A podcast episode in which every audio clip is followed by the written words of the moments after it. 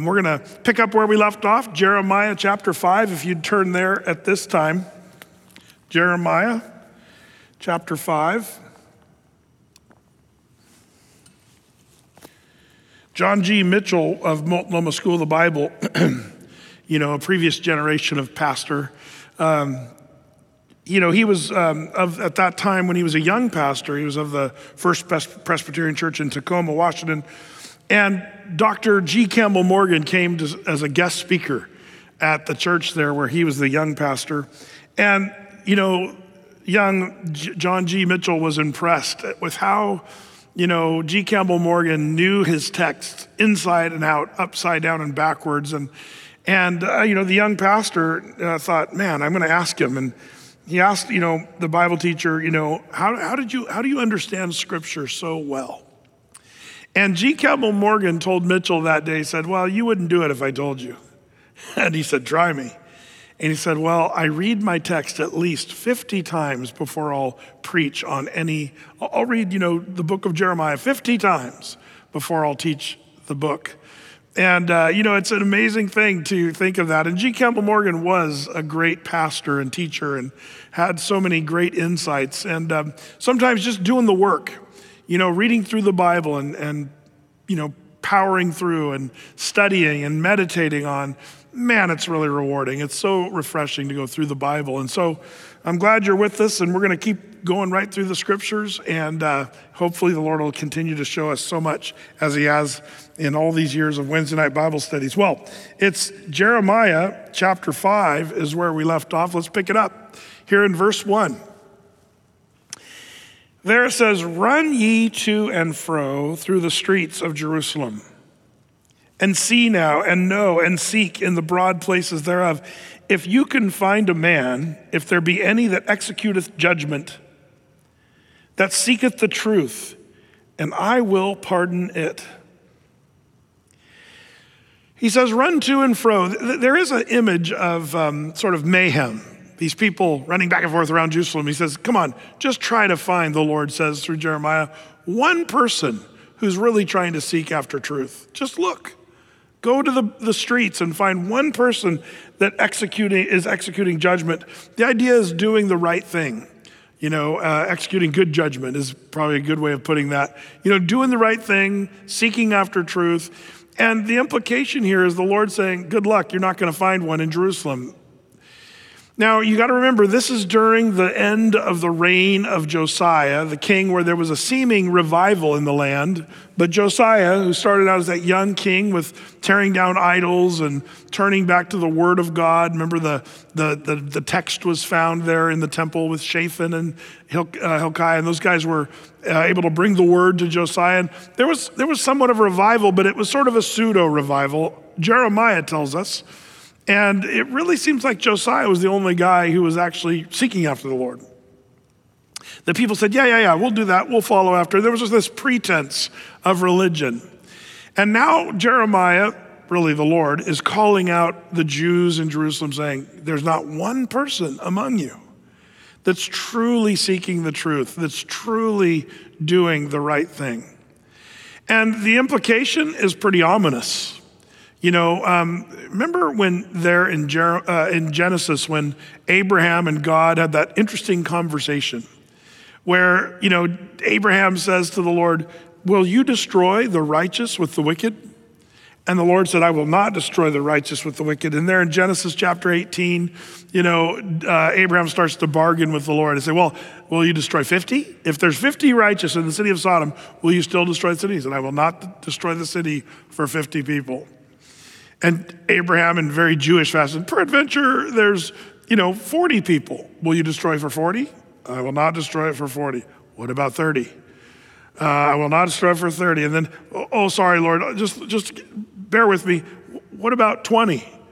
I will not destroy the city for 20. Oh, Lord, I know I've spoken too much. I've said too much already. I've asked too many questions. But how about 10? If there's 10 righteous. Now, why was Abraham so concerned? Well, his nephew Lot was living in Sodom.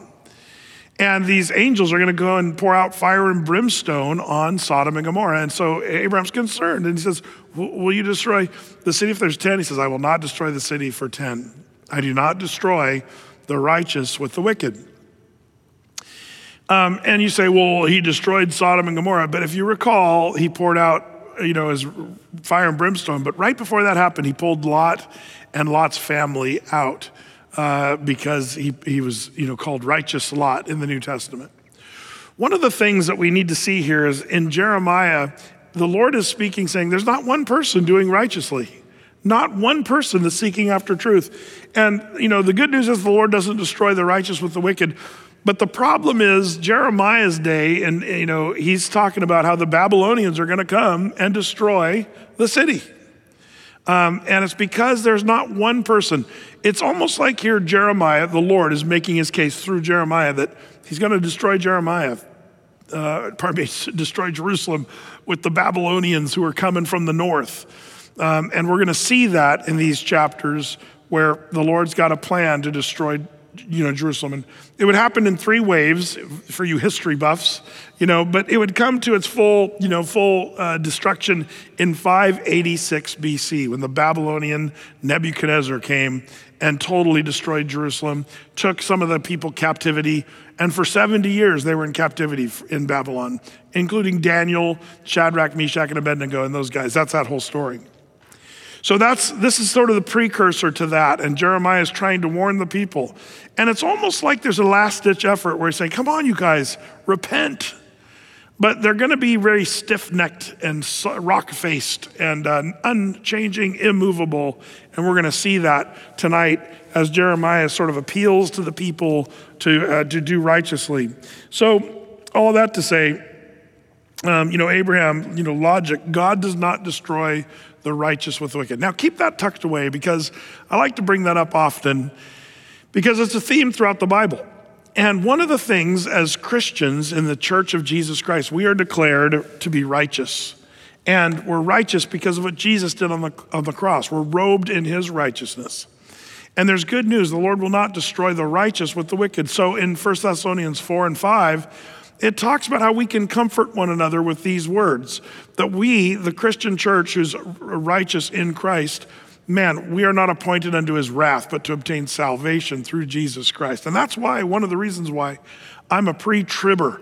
That is, I believe that before the tribulation happens, the rapture of the church will take place, where 1 Thessalonians chapter 4 says, We which are alive and reign will be caught up and meet him in the air. It's not a coming of the Lord, that's the second coming at the end of the tribulation.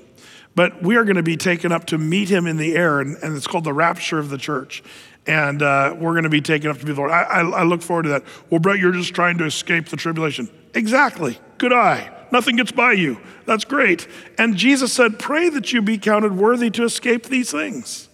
That's exactly how the righteous will make it is by a confession of prayer and acceptance of Christ. You are then declared righteous and you will escape these things. So, really, the Bible's clear on this, you know, that um, the Lord never destroys the righteous with the wicked. Now, that's an indictment because Jerusalem during the time of Jeremiah's day is going to be pretty thin when it comes to those who are righteous. It might just be at, the, at that time when the Babylonians came that uh, it might be Jeremiah alone who would leave Jerusalem. And uh, some believe he went down to Egypt, and there's a whole narrative of that. But, but Jerusalem's about to be, in history and around this story, leveled, completely destroyed by the Babylonians. And that's really what this section of scripture is, you know, talking about. Jeremiah is giving the warnings to a rebellious people.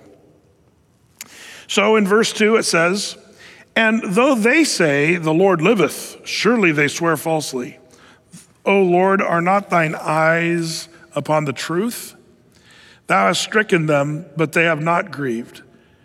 Thou hast consumed them, but they have not, ref- but pardon me, they have refused to receive correction. They have made their faces harder than a rock, and they have refused to return.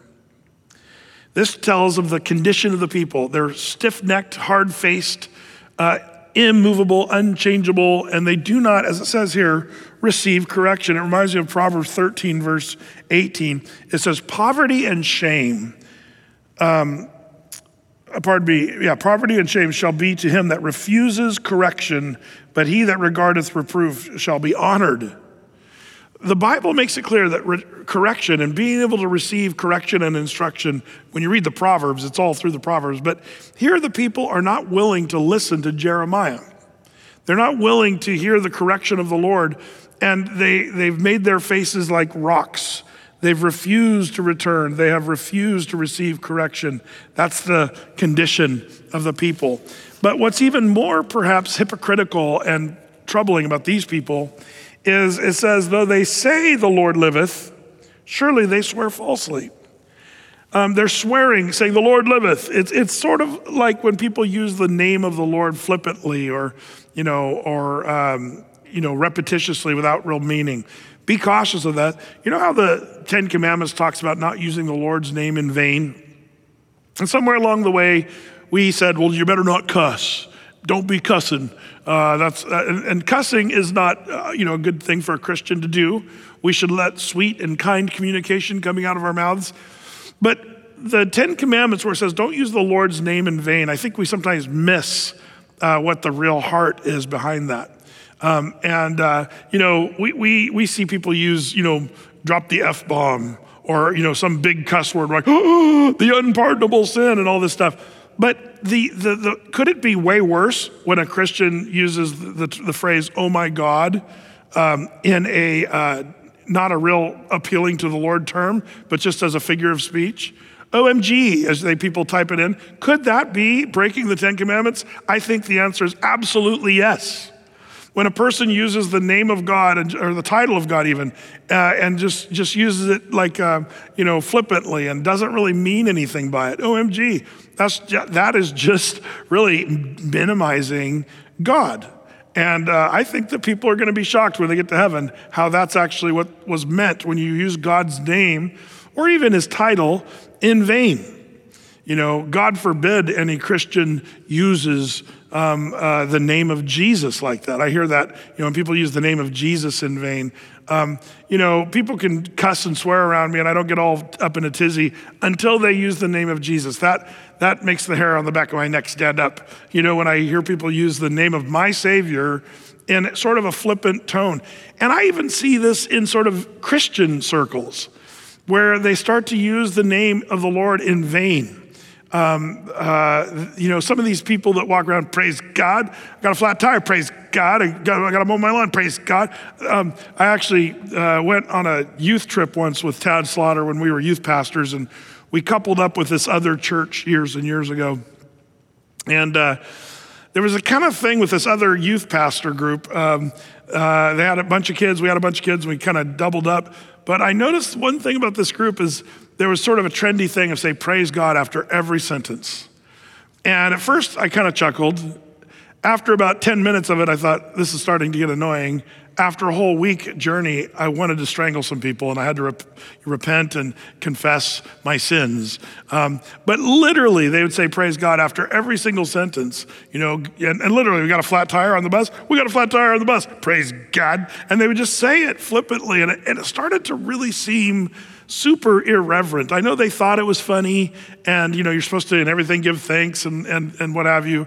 But it really struck me as using the Lord's name in vain. And I hope that you and I uh, really watch out for that. Um, I think that might be the worst communication, worse than maybe some of the stuff that we think is much worse, words that we could use. I don't think it's worse. I think the worst words we can use is using God's title, the, the name, or, you know, the title God, or Jesus, or, uh, or even in, you know, praise the Lord, praise the Lord, praise the Lord, say that over and over again, because that starts to be in vain. And the Bible says, Thou shalt not use the name of the Lord thy God in vain. Be careful on that one. I know it sounds weird probably for me to say that or legalistic, but don't you want to be careful not to break one of the Ten Commandments over and over again? Um, it's like that's something we should really repent of. The reason I bring that up is these people were going around saying, The Lord liveth, the Lord liveth, the Lord liveth. It was an idiom that they would say. The Lord says, You can say that to your blue in the face, you're still going to be destroyed. That's, that's what Jeremiah is saying right here in verse 2. So be careful with flippancy. Um, and could that be a sign of other things? If you and I have a flippant, you know, attitude using the name of God, could it mean that we're not really open to the things of God or even sensitive to the Lord? You know, these people were using the name of the Lord flippantly. You know, the Lord liveth, the Lord liveth, the Lord liveth. And, and, and um, we're going to see another saying that was flippant like that here in the next chapter. But um, they had all these religious sayings, but it meant nothing. It actually was going to be the indictment against them for God to pour out wrath upon them. And their city would be destroyed, people would be killed and slaughtered. It was just going to get uglier and uglier. So, you know, um, it says, The Lord, you know, oh Lord, your eyes are upon the truth. The Lord knows what is actually going on in their hearts. And uh, that's, that was the problem here. Uh, and so he, he's calling them out. You've, you've, you've received, uh, you refused to receive correction. And you're, uh, you act religious, but you're very far from that. Well, verse 4 continues Therefore I said, Surely these are poor, they are foolish, for they know not the way of the Lord, nor the judgment of their God. I will get me into the great men, and will speak unto them, for they have known the way of the Lord and the judgment of their God. But these have altogether broken the yoke and burst the bonds. Um, again, verse 5 is re- referring to the prophets. The Lord was going to raise up people like Jeremiah and Isaiah you know, I will get me unto the great men. That's Jeremiah. He's one of the great men. And will speak to them. Um, so the various prophets are being referred to because the people were foolish and would not listen to the Lord. Um, are there people that the Lord has ordained in your life to speak truth into your life? Um, are you receptive to them? Do you understand that God has placed them there for a purpose? Wise is the man, wise is the woman who recognizes that there are certain people sometimes God uses to speak into your life. And then, you know, it's funny, we, we are such a um, rebellious people. We, when, you know, it's fine until they say something we don't like. It's great until they say something that, you know, is controversy in our own behaviors and we don't like to hear it, you know, and, and we're not very quick to receive instruction or correction. That's the fool. And the way ends in poverty, according to Proverbs 13, 18. So watch out for this um, big, big goof. People make this mistake all the time. Well, verse 6 Wherefore a lion out of the forest shall slay them, speaking of Babylon, and a wolf of the evening shall spoil them, and a leopard shall watch over their cities. Every one that goeth out thence shall be torn in pieces, because their transgressions are many and their backslidings are increased. So this is just the coming doom. You know, Jeremiah saying, man, you know, you're going to be torn up. And, and man, the, the, if you go back in history and see what the Babylonians did to the, the people that they conquered, um, it was horrifying. I mean, these guys were on horses and they knew how to slay people any number of ways. And the Jews were like sitting ducks. They didn't have their tactical prowess. They didn't have their sword sharp and they didn't have their uh, military dialed. They were just kind of living large and thinking God was going to protect them because they were Jews. But they were Jews that had forgotten God and neglected their faith. And the Lord says, You're going to be on your own. And your own sins are going to catch up to you. It's not God saying, I'm going to punish you. It's, it's Him reminding them, Your own sins are going to reprove you. And we saw that in previous studies. So then the Lord asks a rhetorical question that's really interesting. You know, he's talking about the wolf and the lion and the leopard coming to shred them and beat them up. And then the Lord says in verse 7 How shall I pardon thee for this?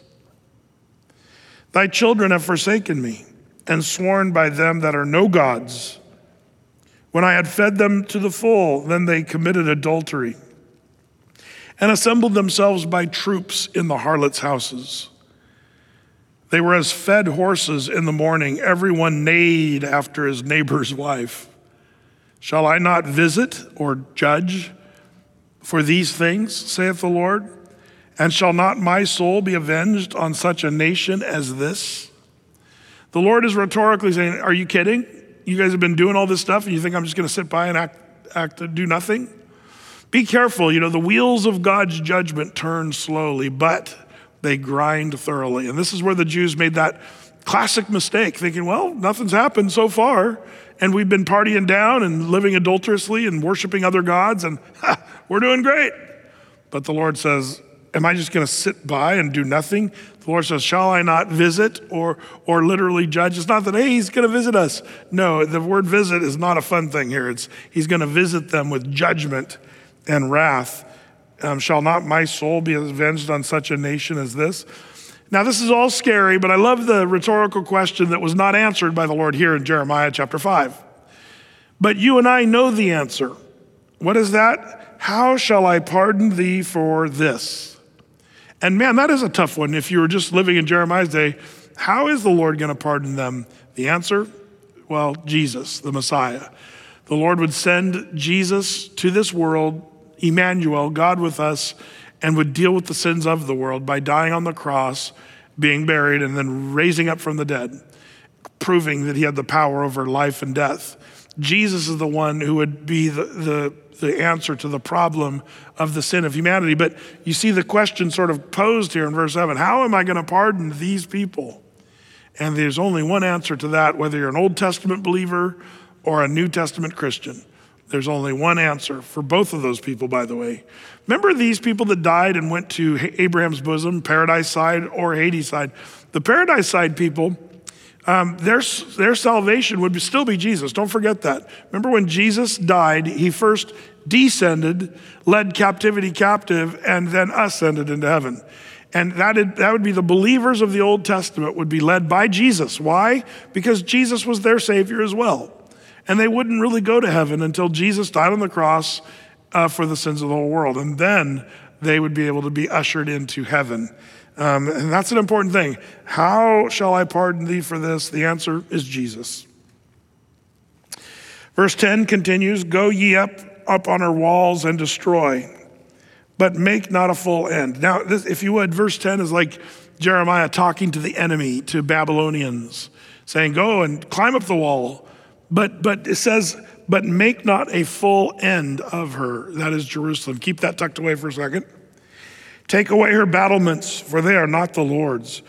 for the house of Israel and the house of Judah had dealt treacherously, very treacherously against me, saith the Lord.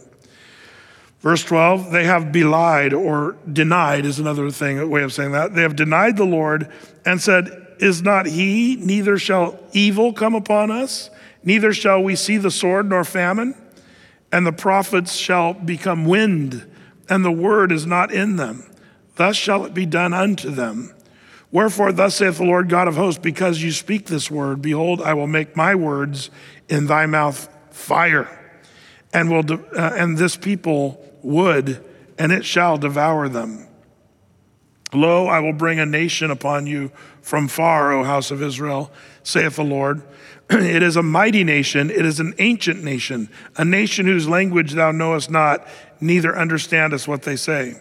Their quiver is an open sepulchre, and they are all mighty men. And they shall eat up thine harvest and thy bread, which thy souls and thy daughters should eat.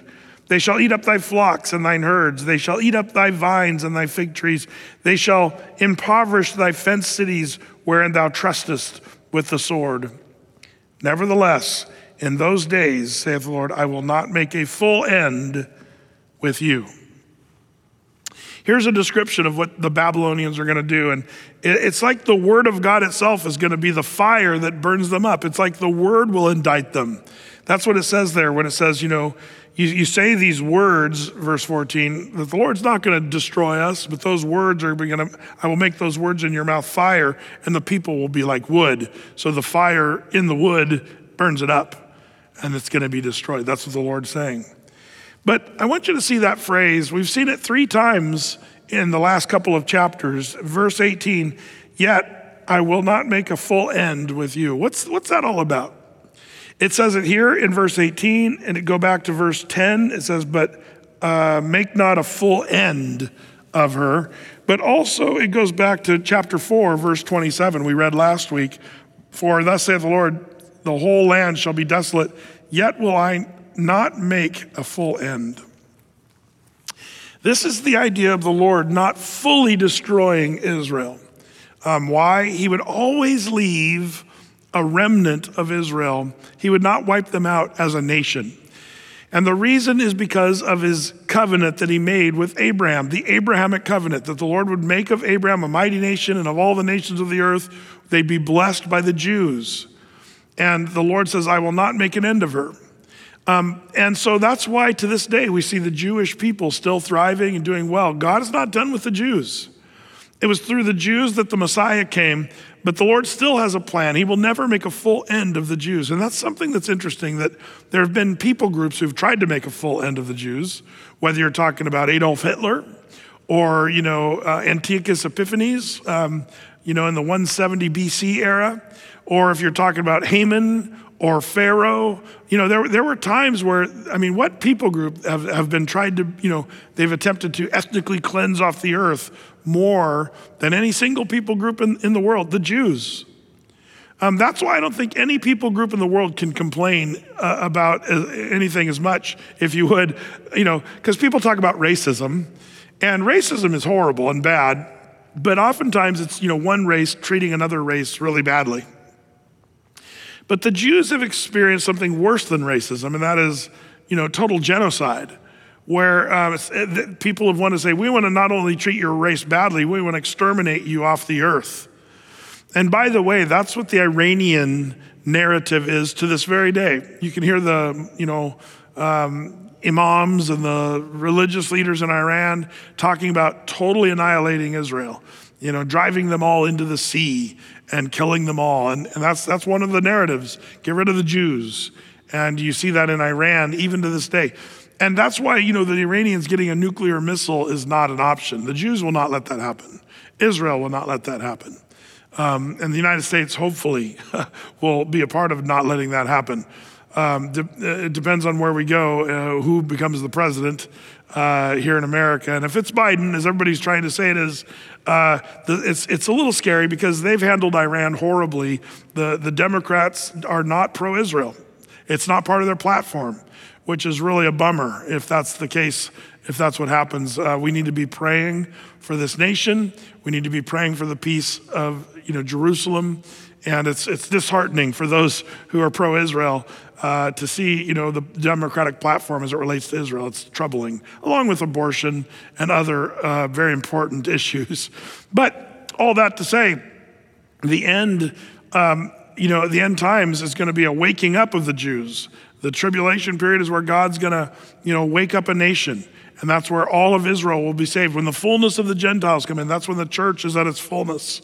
We'll be raptured and taken up. Then the Jews will be saved during that tribulation period. And Revelation, uh, pardon me, Romans 11, 25 says that all of Israel will be saved. God's never going to make a full end of Israel because he's going to keep his everlasting covenant with the Jews. And that's why you see this phrase over and over in our text I will not make a full end with you or the Jewish people. Verse 19, and it shall come to pass when you shall say, Wherefore doth the Lord our God and all these, uh, um, all these things unto us? Then shall you answer them, like as ye have forsaken me and serve strange gods in your land, so shall you serve strangers in a land that is not yours. Declare this in the house of Jacob and publish it in Judah, saying, Hear now, O this, O foolish people, and without understanding, which have eyes and see not, which have ears and hear not. Fear ye not me, saith the Lord? Will you not tremble at my presence, which have placed the sand for the bound of the sea? In other words, the ocean's more obedient than you are. I put boundaries on the ocean, and the, sand, the ocean stays within its place, but you do not, he says. He says, you know, the bound of, you know, I placed a boundary of the sea by a perpetual decree that it cannot pass it. And though the waves thereof toss themselves, yet they cannot prevail. Though they roar, yet they cannot pass over it. But this people hath a revolting and rebellious heart. They are revolted and gone. Neither say they in their heart, Let us now fear the Lord our God that giveth rain, both the former and the latter, in his season. He, he, he reserveth unto us the appointed weeks of the harvest. You know, they were far more dependent on the weather than, than we are today. You know, if we have bad weather and we don't have our farms, we can ship food from all around the world. And, you know, we, we, you know, we've never really experienced famine like they did in those days. But if they had a few years of famine or, you know, drought, man, they people, they'd just starve. They couldn't go to, you know, 7-Eleven and get a, uh, you know, a snack. Uh, it, it, was a troubled thing. And, and yet, even with that, they're realizing that it was the Lord that would send the rain for their crops. This is something that I got to see, you know, sort of up close uh, in Africa, you know, uh, because out there in the bush in Burkina Faso, you know, they're almost like going back a thousand years. And if their crops and the rains don't come, man, people starve, and it's really tough and sad. And uh, I, I just wonder, you know, are there things that we have just gotten so used to just having that we don't really realize it's still it's of the Lord's mercies that we're not consumed. You know, it's it's the Lord's goodness that we live happily. You know, I was just thinking today as I saw just a beautiful, here we are mid November and the sun was out and it was just a beautiful day. And I was just thinking, wow, what a nice day. And really kind of just taking in the nice sunshine. And um, I was thinking, wow, what a blessing. But, you know, it really, we don't deserve that at all. We deserve smoky filled air with red skies and, and can barely breathe. Like, we, that's what we deserve. But it's the Lord's mercy and His goodness that keeps us, you know, in, in such blessing. And the Jews got to a place where they just did not acknowledge the Lord in those things, in the good things. They said, well, it's raining again, whatever. It's not of the Lord. Uh, they sort of assumed that was going to happen no matter what. They were in a place where they really all but forgot the Lord and they were worshiping false gods. That's where it says these gods with, that have ears but cannot hear and eyes that cannot see. So they were unthankful, ungrateful, forgetting God altogether and, and doing all kinds of sinful things. And that's what he's going to address next their sins. He says in verse 25, Your iniquities have turned away these things, and your sins have withholden good things from you. For among my people are found wicked men. They lay, uh, they lay wait. As he that setteth snares, they set a trap, they catch men. You know, what a description of sin and iniquity. You know, it says here that they're like traps that are set to trap you. Are you trapped by sin? One of the things about your sin is it makes you forget the Lord. The more you sin, the more you forget the Lord. And uh, these people, it says, their iniquities have turned away these things, and your sins have withholden good things from you. It's an amazing thing that, you know, the way of the transgressor is hard, and it takes us a long time sometimes to see that it's our sin that's making our lives miserable. And not only do we get in this weird brain space where we're saying, hey, I can do whatever I want. Yeah, but your miserable. So I can do whatever I want. Uh, but why am I miserable? And why are things not going good for me? Because you're sin. Don't judge me. You know, like, like we have this strange way of thinking about our sin. But uh, here's the, just the truth. If you're smart, you'll do this. Uh, oh, my life's not going really that good right now? Uh, maybe I should search the, my heart and see if I got sin. And if I'm sinning in any way, shape, or form, cut it off, stop it, repent, ask for forgiveness, and see what the Lord just might do. But it's your sin that withholds good things from you. The way of the transgressor is hard. I see as a pastor, and even in my own life, honestly, you know, I see this happen all the time where we, we, we have sinful attitudes and actions and what have you, only to wonder, why are things going so bad? Why do I feel so depressed? Why am I full of anxiety?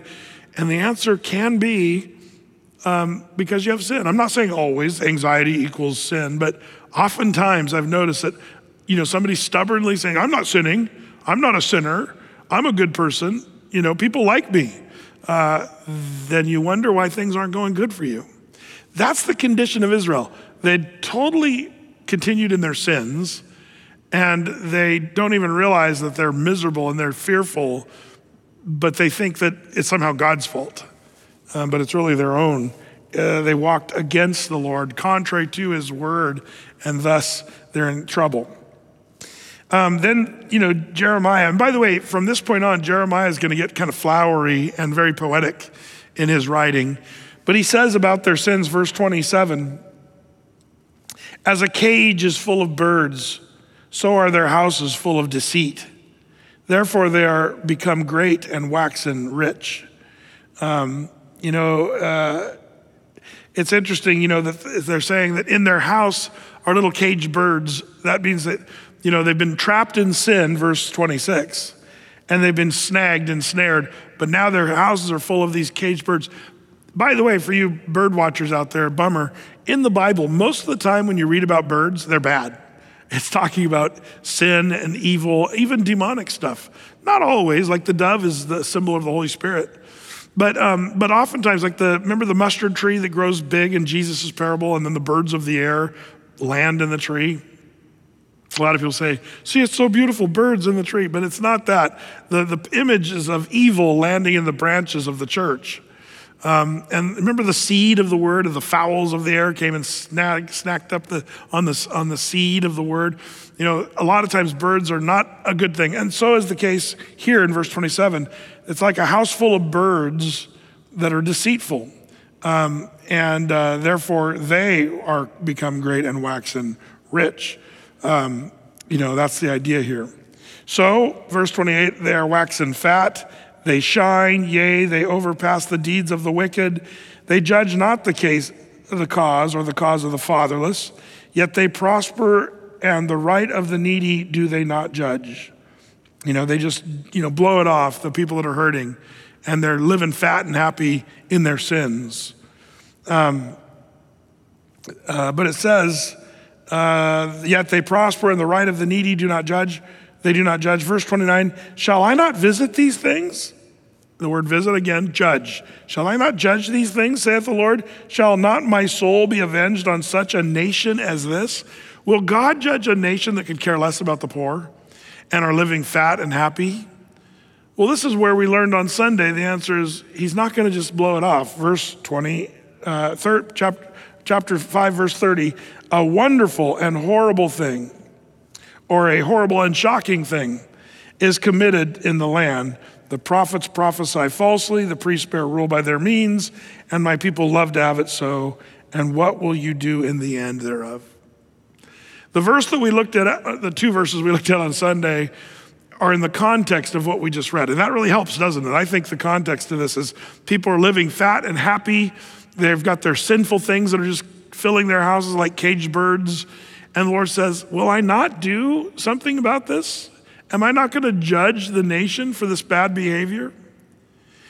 And if the Lord said this to Jeremiah, to the, the children of Israel in that day, I believe you and I can assume that God is going to do that to our nation as well as we are fat and happy and rejecting God and doing our own thing, going our own way. We shouldn't be shocked. Um, it probably will be shocking, even as verse 30, a shocking and horrible thing, as the NIV puts it, you know, is going to happen. But we shouldn't be shocked because the Lord gives us fair warning. And uh, the Lord will judge unrighteousness. It's going to happen. And so, what are you going to do in the end thereof? And we ended last Sunday with that question What are you going to do uh, when it comes to sin? And, uh, and, and this playing, you know, like everything's great uh, and the preachers are lying, and the churches are not telling the truth anymore, and, and we've been deceived. What are we going to do? Man, repent, get back to the Word of God, living for Christ. That's the way to go. Well, um, chapter six, um, this is a chapter of alarms. Jeremiah is now going to say, Sound the alarm. You know, sound the alarm? Yeah, because the Babylonians are a coming. So he says, verse 1 O ye children of Benjamin, gather yourselves to flee out of the midst of Jerusalem, and blow the trumpet in Tekoa, and set up a sign of fire in Bet Hatzerem, for evil hath, uh, uh, appeareth out of the north, and great destruction. Interesting, the name Tekoa means sound, and Bet Hakrem means the house of uh, the vineyard. Uh, sound the sound the horn because the house of the vineyard, uh, the the you know attackers are coming out of the north. Now, some of you that are into geography are like, if it's the Babylonians, why are they coming from the north? The answer: the Fertile Crescent. Um, nobody in those days crossed straight across the desert from the east all the way to the west. It was too treacherous of a journey for anyone, an army or anybody. So they would make a journey up northward and do this kind of the crescent shape, you know, upside down U. And they'd go over the, the fertile land where it would be easier to travel and there'd be water and rivers and you could sort of refresh yourself along the way, hundreds and hundreds of miles of journey. So whenever Israel was attacked, it was almost always from the north. You know, you never really see Israel being attacked from the east. Um, it was too brutal. Um, there was one sort of gateway from the east, and that was Petra, where some people would come up from the south and they'd go up, you know, the south uh, and they would come up uh, you know, northwest uh, and head into Petra, which was sort of the gate to, uh, you know, Israel at that time, where they bring their spices and all their stuff and the traders. But when it came to battle and warfare, it was always from the north. And uh, so that's what these uh, Babylonians would do. They'd come over the Fertile Crescent and come down to uh, attack Israel from the north. And, and so basically it says, sound the trumpets in Tekoa, Tekoa and light the signal fires in this place called Beth Hakerem, um, for evil is coming. You know, this, let's send smoke signals so that Jerusalem can see. And by the way, Tekoa is 12 miles south of Jerusalem.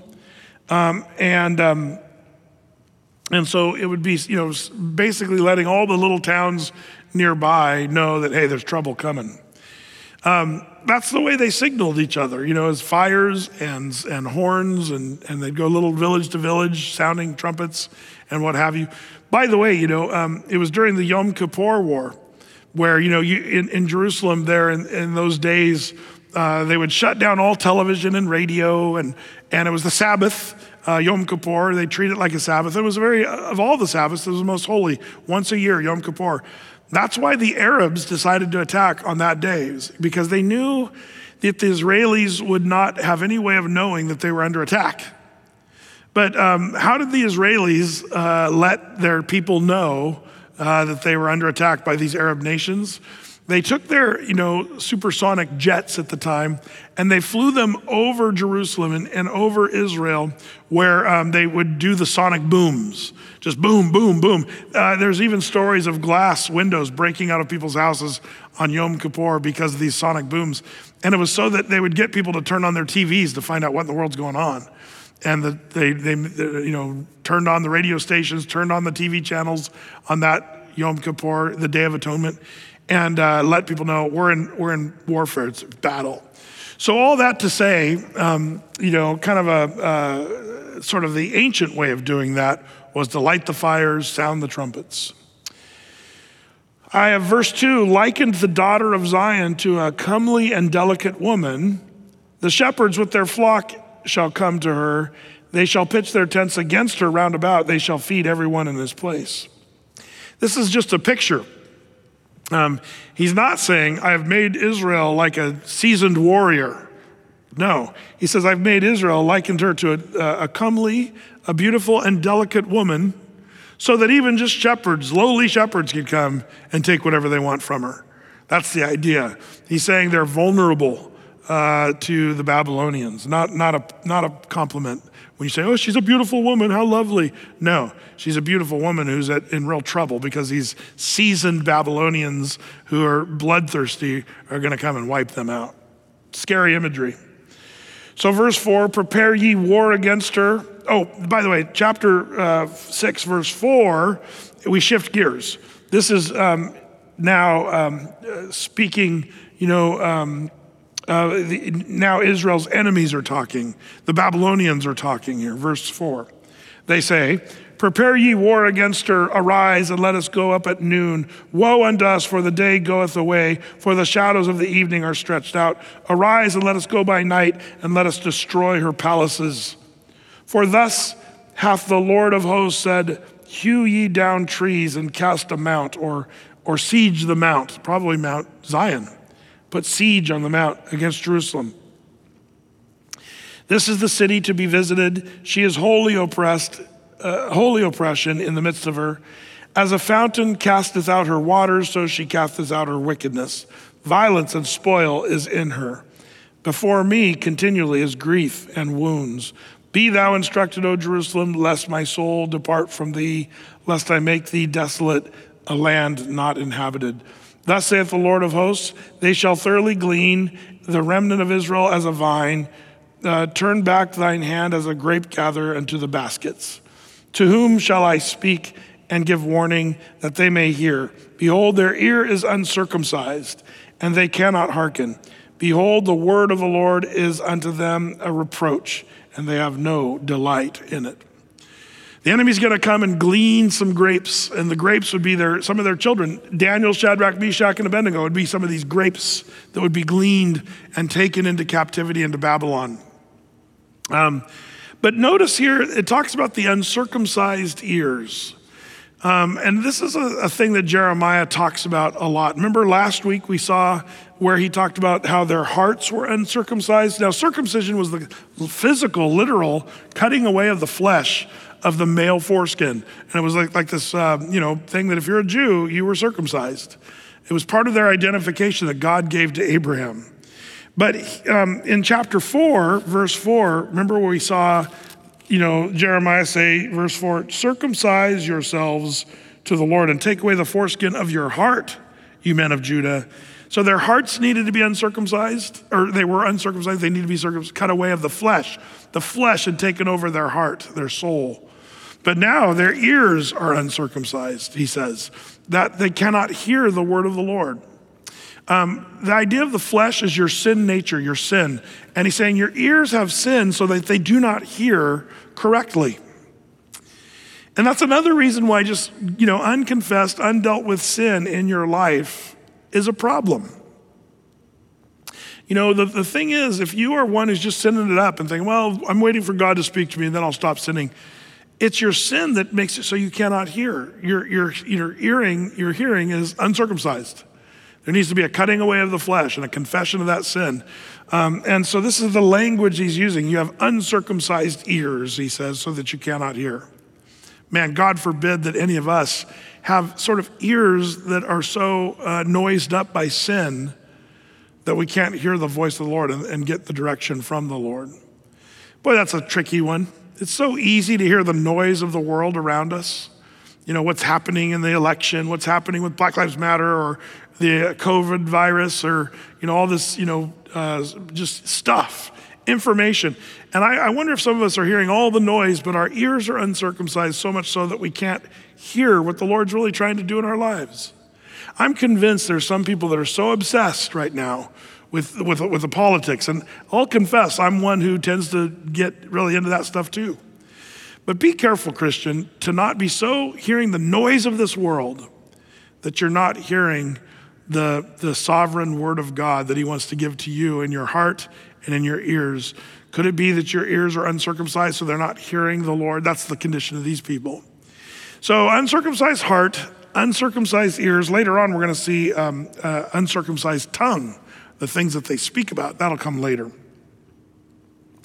Well, Verse 11, therefore I am full of the fury of the Lord. I am weary with holding in. I will pour it out upon the children abroad and upon the assembly of the young men together. For even the husband with the wife shall be taken, and the aged with them that is full of days. Even the old people will be taken. And their houses shall be turned unto others with their fields and wives together. For I will stretch out my hand upon the inhabitants of the land, saith the Lord from the least of them even to the greatest of them, everyone um, is given to covetousness. And from the prophet even unto the priest, everyone dealeth falsely. Everyone's going down, the Lord says. The prophets, the priests, remember they're lying and in it for their own gain. But even the old people, they're in, in it for covetousness. There was a rampant problem of covetousness in their days. Um, and I believe that we have the same rampant problem today. There's a story of an elderly Quaker who had a piece of property right next to his house. And um, this elderly Quaker decided to um, put a sign out there uh, on this vacant lot, and it said, I will give this lot to someone, anyone who is really satisfied. And so uh, a wealthy farmer came walking by. He had everything that he wanted, and he, as he rode by, he read it. Stopping, he said to himself, Since I am really uh, satisfied with life. Since my Quaker friend is going to give this away, I might as well have it as, as anyone else. I'm rich, I have all I need, so I must be able to qualify. So he went up to the door and explained why he'd come. And uh, the Quaker, in his King James language, said, And is thee really satisfied with life? said the Quaker. And uh, he said, I have all I need and I'm well satisfied. Friend, then said the Quaker, if thee is satisfied, what doth thee want with my lot? good, good story. Um, the trouble with this world is too many people go through life wanting more. Um, I remember one guy said it uh, like this The trouble with life is there's too many people that are playing life with two catcher's mitts, one on the left hand, one on the right hand, which, if you're wearing two catcher's mitts, you can't do anything else. Your hands are tied up. And we're so into covetousness. By the way, Jesus warned us, didn't he, about covetousness? It's Luke chapter 12, verse 15. Jesus said this. I'll read it to you. Um, Jesus said, Take heed and beware of covetousness, for a man's life consisteth not in the abundance of the things which he possesseth. Um, man, Jesus said, Take heed, watch out, beware of covetousness, because your life doesn't matter. It doesn't matter what you have. Boy, that's Jesus talking. So whether it's here, uh, you know, in Jeremiah or, you know, even the big Ten Commandments, thou shalt not covet your neighbor's wife. You know, covetousness is one of the big ten. But here we see a covetousness attitude from the elderly, even the older people, uh, even even so. So all those people are going to be taken because they've been sinning. Verse 14. They have healed also the hurt of the daughter of my people slightly, saying, Peace, peace, when there is, is no peace. Were they ashamed when they had committed abomination? No, they were not at all ashamed, neither could they blush. Therefore, they shall fall among them that fall. All the time that I visit them or judge them, they shall be cast down, saith the Lord.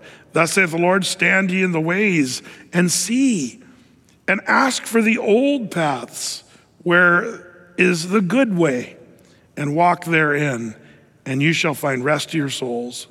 But they said, We will not walk therein. Is the rebellious of their rebellious attitude of their heart. The Lord said in times past, Go in the old paths.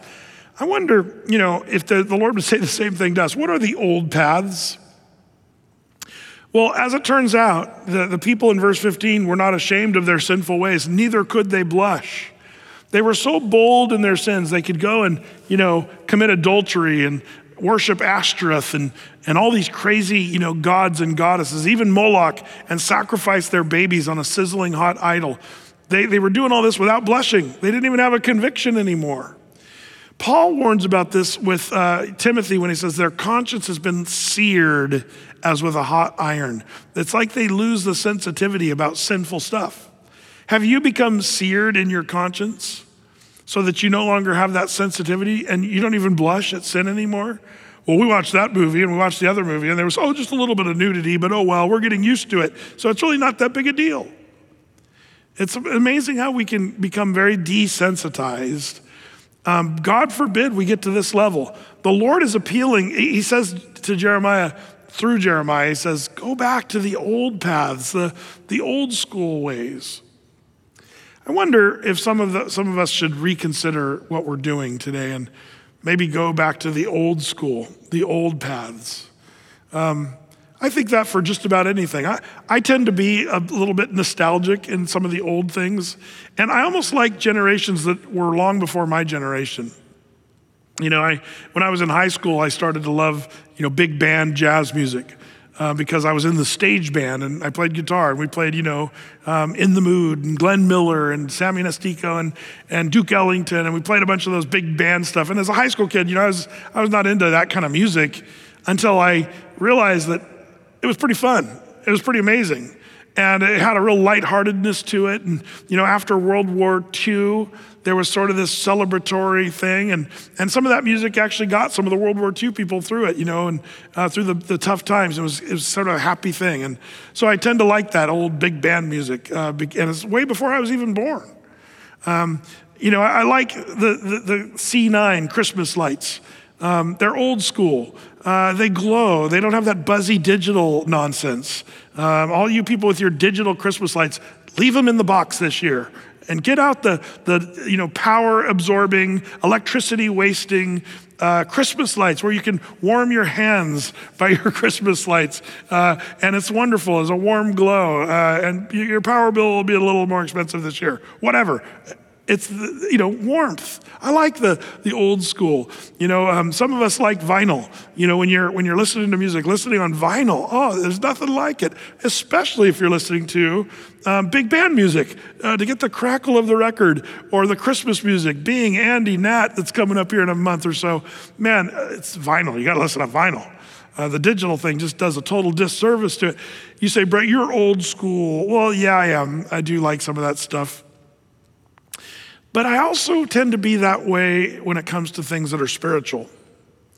You know, um, you want to know why I read books today that are modern? Only when church people are reading it, saying, Brett, what do you think about this book? Or if a book gets all hyped up, I have to read it because everybody else is reading it so I can have an answer. Is this legit or not? And it's a total pain. I wish I didn't have to read modern books because honestly, most of them are a waste of time if you ask me. I like reading the old school guys, you know, dead guys. You know, we talked about G. Campbell Morgan. Man, that, that, you read a G. Campbell Morgan book, that'll be way better than anything you could read today. Um, Charles Haddon Spurgeon from the 1800s. Um, you know, there's, there's, there's no, nothing like Charles Spurgeon's sermons. He's got a whole volume of all of his sermons. You can read his sermons. It's an amazing thing. The, the wisdom, uh, it's old school, it's the old paths. And when you start living in that sort of old path world, you start to see sometimes the nonsensical uh, new paths.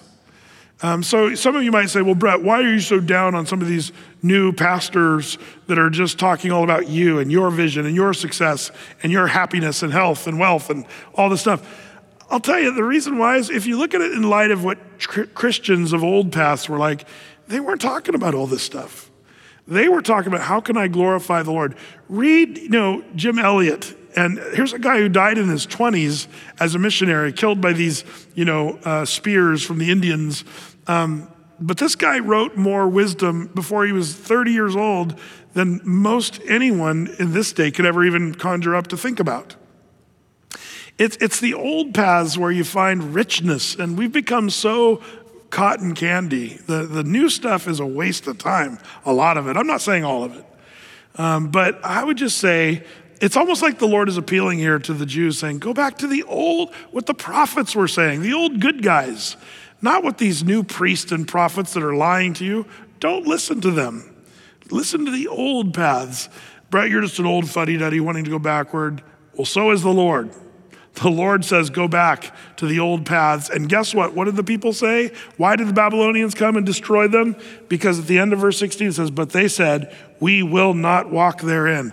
We will not walk in the old paths.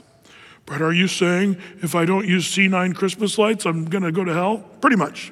No, just totally kidding. I'm not saying that. I was just talking about stuff there. But when it comes to the things of the Lord and attitudes concerning you know, holiness and righteousness and heaven and hell and wrath and the Bible and the way we're supposed to act as Christians, you got to go old school. You have to. Um, the Lord wants us to stick to the Word of God. So when Athey Creek asks, How can we be a good church? What we do is we don't read the latest books by Barna, who's talking about how to market the church, or or how to, that's not the latest. Actually, it's been around for over 20 years. But like you know the, these books, uh, you know that come out saying how to do church, five things churches should avoid today. Total ridiculous stuff. Go back to the old school, the Book of Acts, and see what they did in the early church. How did they behave? What did they do with their time? How did they interact with each other? Man, that's the best path. Go with the old paths. And yet, some people will say, We will not walk in that path. Don't be that stubborn. This ended up to be the real demise of Jerusalem, this, this choice that they made to not walk therein. Well, verse 17 also I set a watchman over you, saying, Hearken to the sound of the trumpet. But they said, We will not hearken. By the way, speaking of you know Old Testament, New Testament, 1 Corinthians talks about how unless the trumpeter makes a clear sound, nobody will know what's being trumpeted. The pastor is supposed to blow the trumpet and people need to hear what it's saying. I think that's part of this old path thing is signaling clearly. That's what it's saying here. Man, make sure the watchman is there and they're listening to the sound of the trumpet. But they said, verse 17, we will not hearken. Therefore, hear ye nations, and know, O congregation, what is among them? Hear, O earth, behold, I will bring evil upon this people, even the fruit of their thoughts, because they have not hearkened unto my words, nor to my law, but rejected it. To what purpose cometh there to me incense from Sheba and sweet cane from the far country? Your burnt offerings are not acceptable, nor your sacrifices sweet unto me. Therefore, thus saith the Lord Behold, I will lay stumbling blocks before you, before this people, and the fathers and the sons together shall fall upon them. Their neighbor and his friend shall perish. Um, the stumbling block, what was the biggest stumbling block for the Jews? Jesus.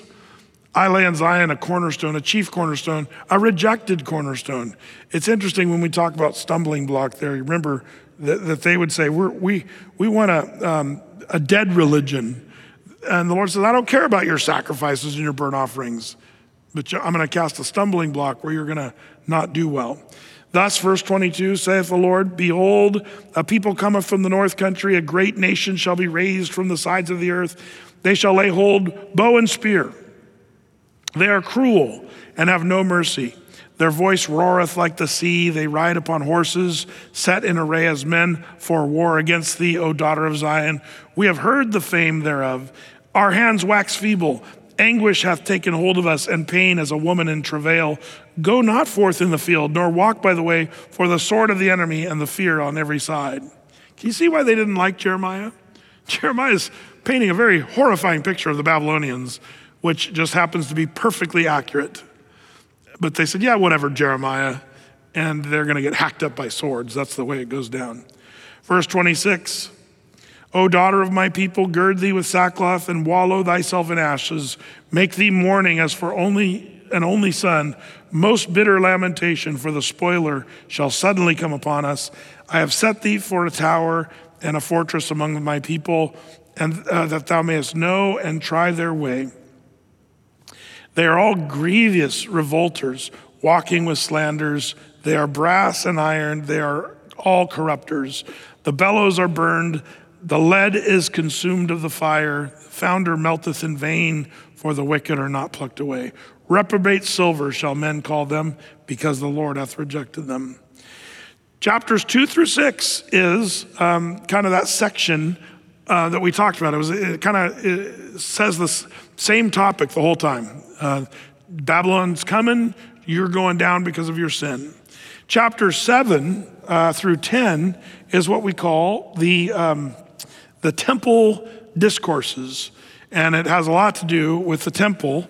And um, I'm tempted to dive into chapter 7 tonight uh, because we're, we're taking way too much time. Uh, I'm afraid that the rapture of the church might happen before we finish Jeremiah, which would be okay. We'll know all about Jeremiah after that happens.